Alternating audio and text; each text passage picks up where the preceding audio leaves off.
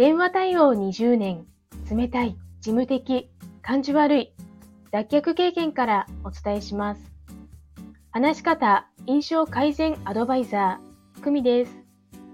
このチャンネルでは、話し方や印象改善のコツ、また日々の学びをアウトプットしています。今日のテーマは、もう一人の自分が問題を解決するです。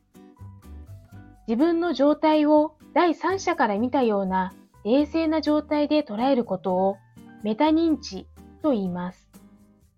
緊張、焦り、不安、悲しみ、怒り。ネガティブな反応は人間として当然の反応です。ネガティブな反応がいけないのではなく、その渦の中にどっぷり使ってしまうことや、周りに迷惑な言動をぶつけてしまうことが問題なのです。もう一人の自分という感覚があれば、ネガティブな反応を客観的に捉え、問題解決の道へ進めます。もちろん多少の訓練は必要です。